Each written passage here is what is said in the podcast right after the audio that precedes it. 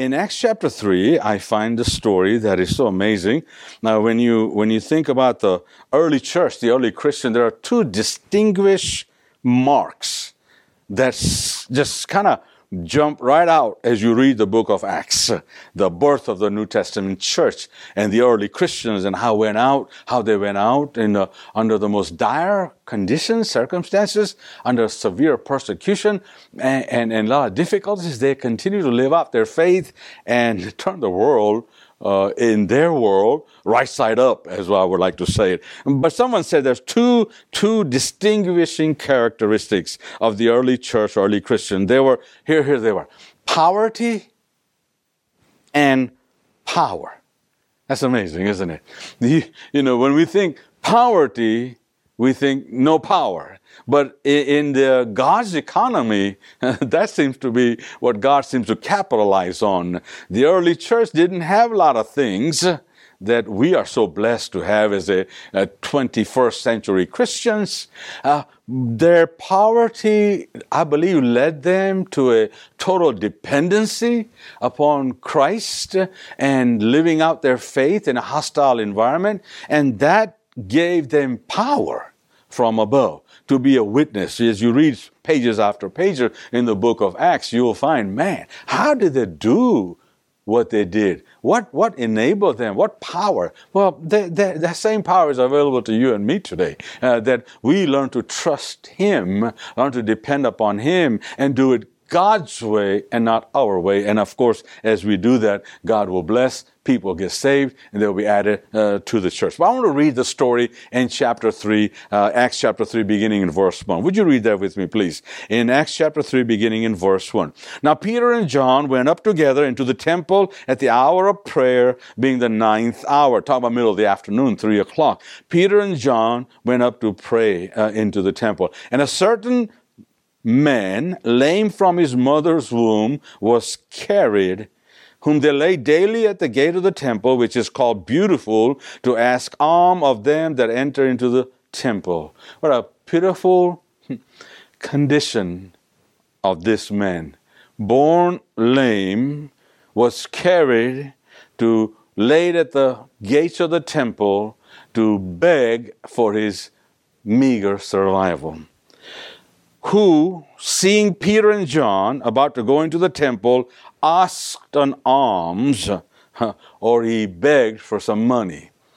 Uh, it's interesting when I read this passage, I, I cannot get it through my mind that there is a poverty that exists in our world, a poverty that is much deeper than monetary poverty, and that is the spiritual poverty. And I, I think about this passage as, as me, this man is reaching out to Peter and John and, and he says, Hey, give me something. And I, I feel like that's how the world is looking at the church and looking at us as a Christian. Uh, give us something that will satisfy. Uh, the world doesn't want the church to give them what the world gives them. They need something far bigger and better, and that's what God can do and what God can give. But I love the response from Peter and John. Uh, in verse 4, and Peter, fasting his eyes upon him with John, said, Look on us. In other words, he's fixing to uh, have a personal conversation. He's not just going to bypass this guy who has called out for some assistance. Uh, so, uh, so Peter and John stops and says to him, Hey, would you look at us for a minute? Would you hear us out? Would you, would you consider what we have to offer you? And the man, he gave heed or he paid attention to them, expecting to receive something of them. Now, you can see a little humor here. I'm sure this man has been sitting at this gate many, many, many years, many, many days, and have done this many, many, many times. It seems as no one has ever stopped to interact with him. It seems that, you know, I have seen temples in India where beggars sit on the side and people flow in and out of the temple. They take some coins out and they throw it into their bowl without ever making an eye contact. And I don't know why Peter and John at this stage with this man stopped and interacted.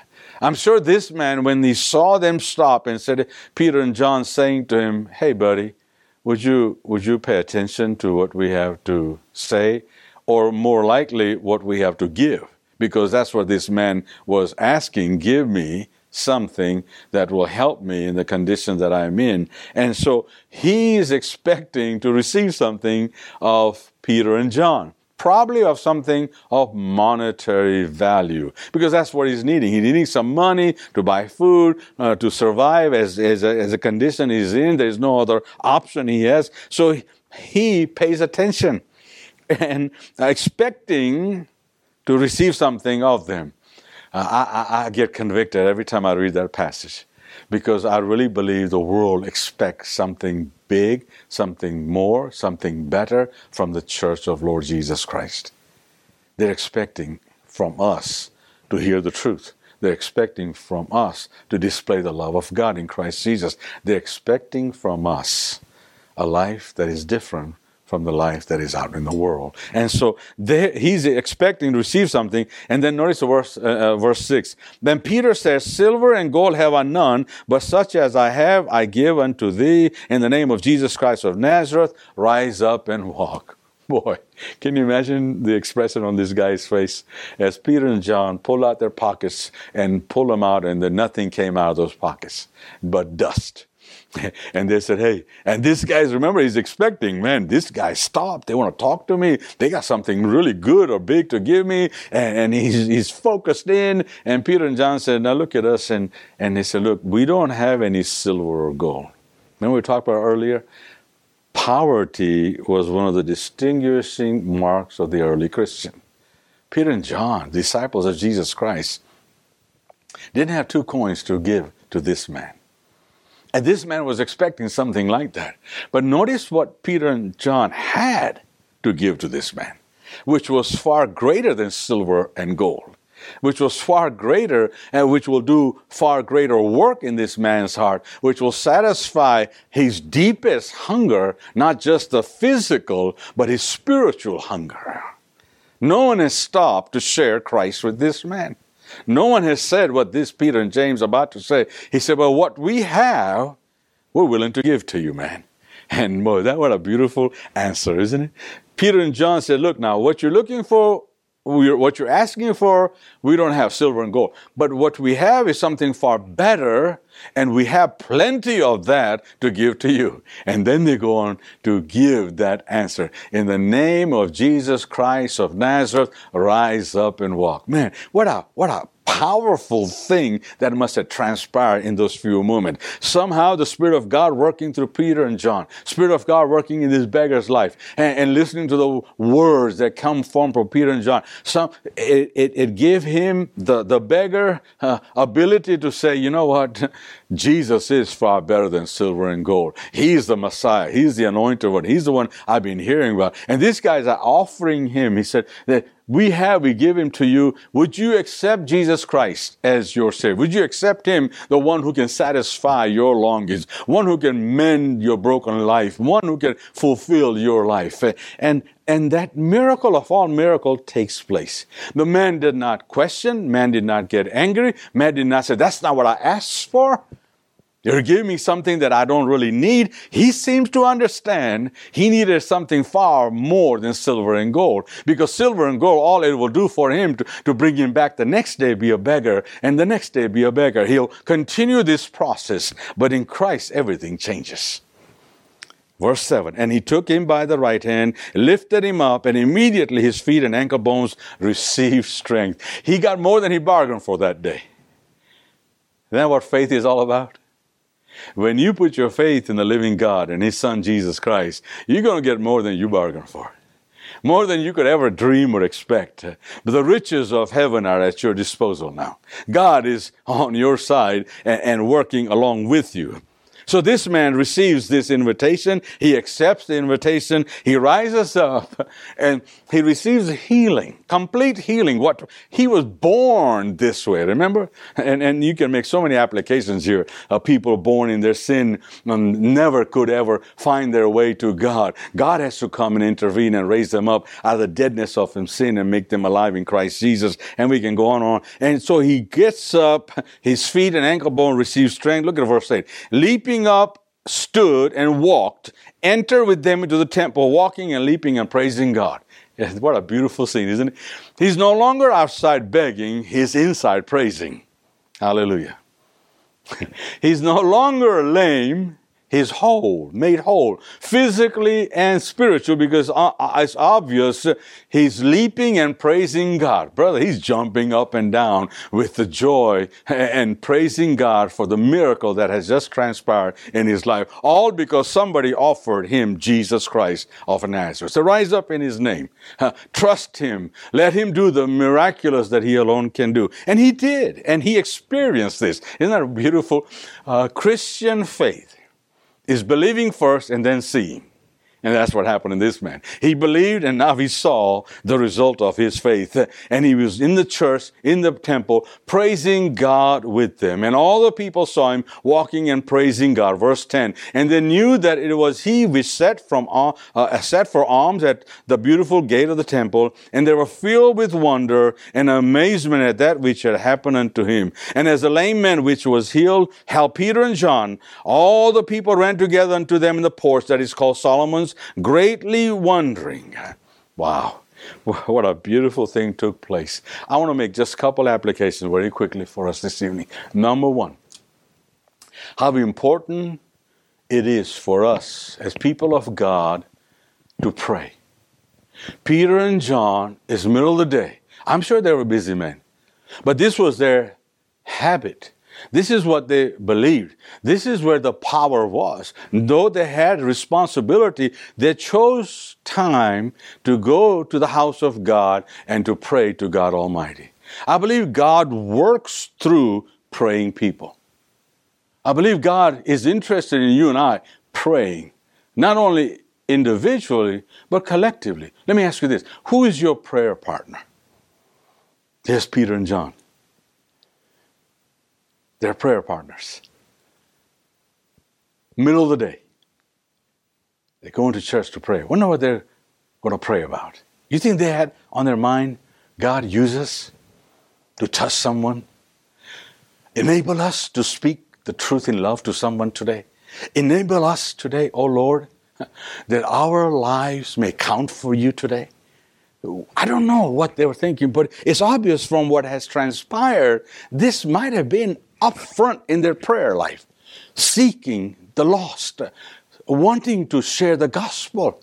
And right there outside the church door, there's a man who, who is in need to hear the beautiful news of love of God in Christ Jesus for him. Who is your prayer partner? I believe when we pray together, we usually do not have a lot of problems. For example, my prayer partner is my wife. And we, we deliberately, as Pastor preached several months ago a message about marriage and talked about the putting the big rocks in first, the important things in your life. Talk about reading scripture and praying together. And, and you know, and we, we do this all the time. And we pray together. And you know what I have learned over the years? Praying together with my wife helps me to love her to work along with her, to have same heart and mind like Peter and John, concern for the things of God. I truly believe when people pray together, lots of problems are resolved. Not only that, but then on the other side, God begins to work in a powerful way, using those prayer partners to accomplish His will, connecting us to those who are needing to hear the gospel of Jesus Christ. Remember in, in Matthew chapter 9, Jesus, Jesus left his disciple with one prayer request. That's all. Only time you find the scripture, a prayer request from Jesus Christ. And here's the prayer request. He said, Pray to the Lord of the harvest that he would send forth laborers into his harvest. Jesus was moved with compassion as he looked at Jerusalem and he saw that the harvest is ready unto har- uh, the, the field are ready unto harvest. You know, the people are ready. There's a whole world out there, but there's not enough laborers to go out there. And Jesus said, I want you to pray to the Lord of the harvest that he will raise up laborers to be sent forth into his field. Wow. What a prayer request, isn't it? I hope we are praying about that. As a church, Dear God, we know, God, you raised up laborers in the past. Do it again. Continue to work in our midst, raising up men and women with a passion for you, Lord Jesus. Passion for the souls that are dying without you, Lord Jesus. And then, and thrust them out into the regions beyond. May, that ought to be the cry of our church as every believer uh, working together, the whole church for the whole world. Number two. Not only how important it is to pray. See, when people are not praying, I don't expect God to do anything. I really believe that element that God has given us to engage in a, in a, in a dialogue with Him through prayer is very, very important. He would not ask us to do that lest it had such an important significance to our Christian life as well as ours. Number two, how important believers are to unbeliever. You know, I don't care what anybody says. I know beyond a shadow of doubt, and I believe most of you will agree, the world is expecting something from the church. We who claim that we serve the one true living God, we who claim by faith in Jesus Christ and His work of redemption, we have forgiveness and life eternal, and we have peace with God and peace with, we claim world is expecting the church to live up to that standard. And when they reach out to the church and say, expecting something from us, may we be able to deliver. may we be able to deliver and give them Jesus. You see, number three is simply this we do have Jesus to offer, and Jesus is far better than silver and gold. Jesus is more than enough to satisfy the longing of their soul, to bring them peace with God, peace with themselves, peace with their fellow man. We have Jesus to offer. Aren't you glad somebody offered Jesus to you one day when you were in that condition, broken, undone, in sin? And Christ came into your life and changed you. We have Him to offer to the world. And, and aren't you glad? He is sufficient. He's more than enough.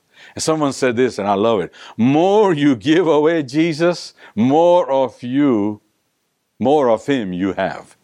In other words, you'll never run out of Jesus. You may run out of silver and gold, but you'll never run out of Jesus. So may we be faithful as we think about this, uh, uh, these days of uh, uh, mission emphasis, maybe remember we have something for the world, and His name is Jesus. He's sufficient to meet all of their needs. And when they come to know Christ, just like this man, everything changes. Their whole life perspective changes from going from begging to praising. And that's my prayer.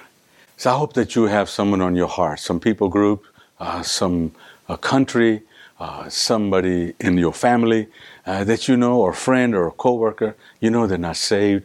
Begin to pray for them. Join someone else. Ask them to join with you in prayer for them, and then do everything possible to share Christ with them. I think it's so important. Thank you so much for listening to it. I hope the message is a blessing to you.